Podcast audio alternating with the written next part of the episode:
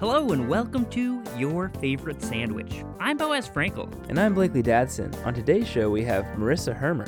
author of the new cookbook, An American Girl in London. What's your favorite sandwich, Marissa? I fell in love with the salt beef sandwich when I was living in London. Here in America, they're called corned beef sandwiches, but growing up in Newport Beach, I just never had them before. So it took a move to London for me to discover my favorite sandwich.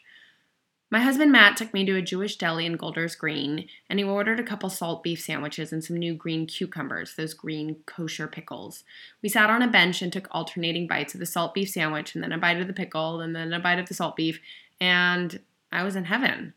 The perfect salt beef sandwich has juicy beef that's piled about four inches high, just enough to get your mouth around, and a smear of nose tickling English mustard and soft rye bread.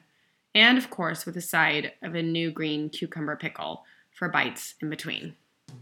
Thanks, Marissa. Thanks for having me on the show. Today's show is brought to you by Richard's Lollies and Knickers. Put it in your mouth or put them on your legs. Our theme music is by BJ Leiderman. Bethany Ng is our designer.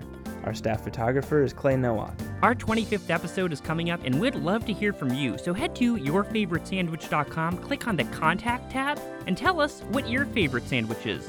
We'll choose a few and feature them on an upcoming episode. I'm Boaz Frankel. And I'm Blakely Dadson. 25. Wow.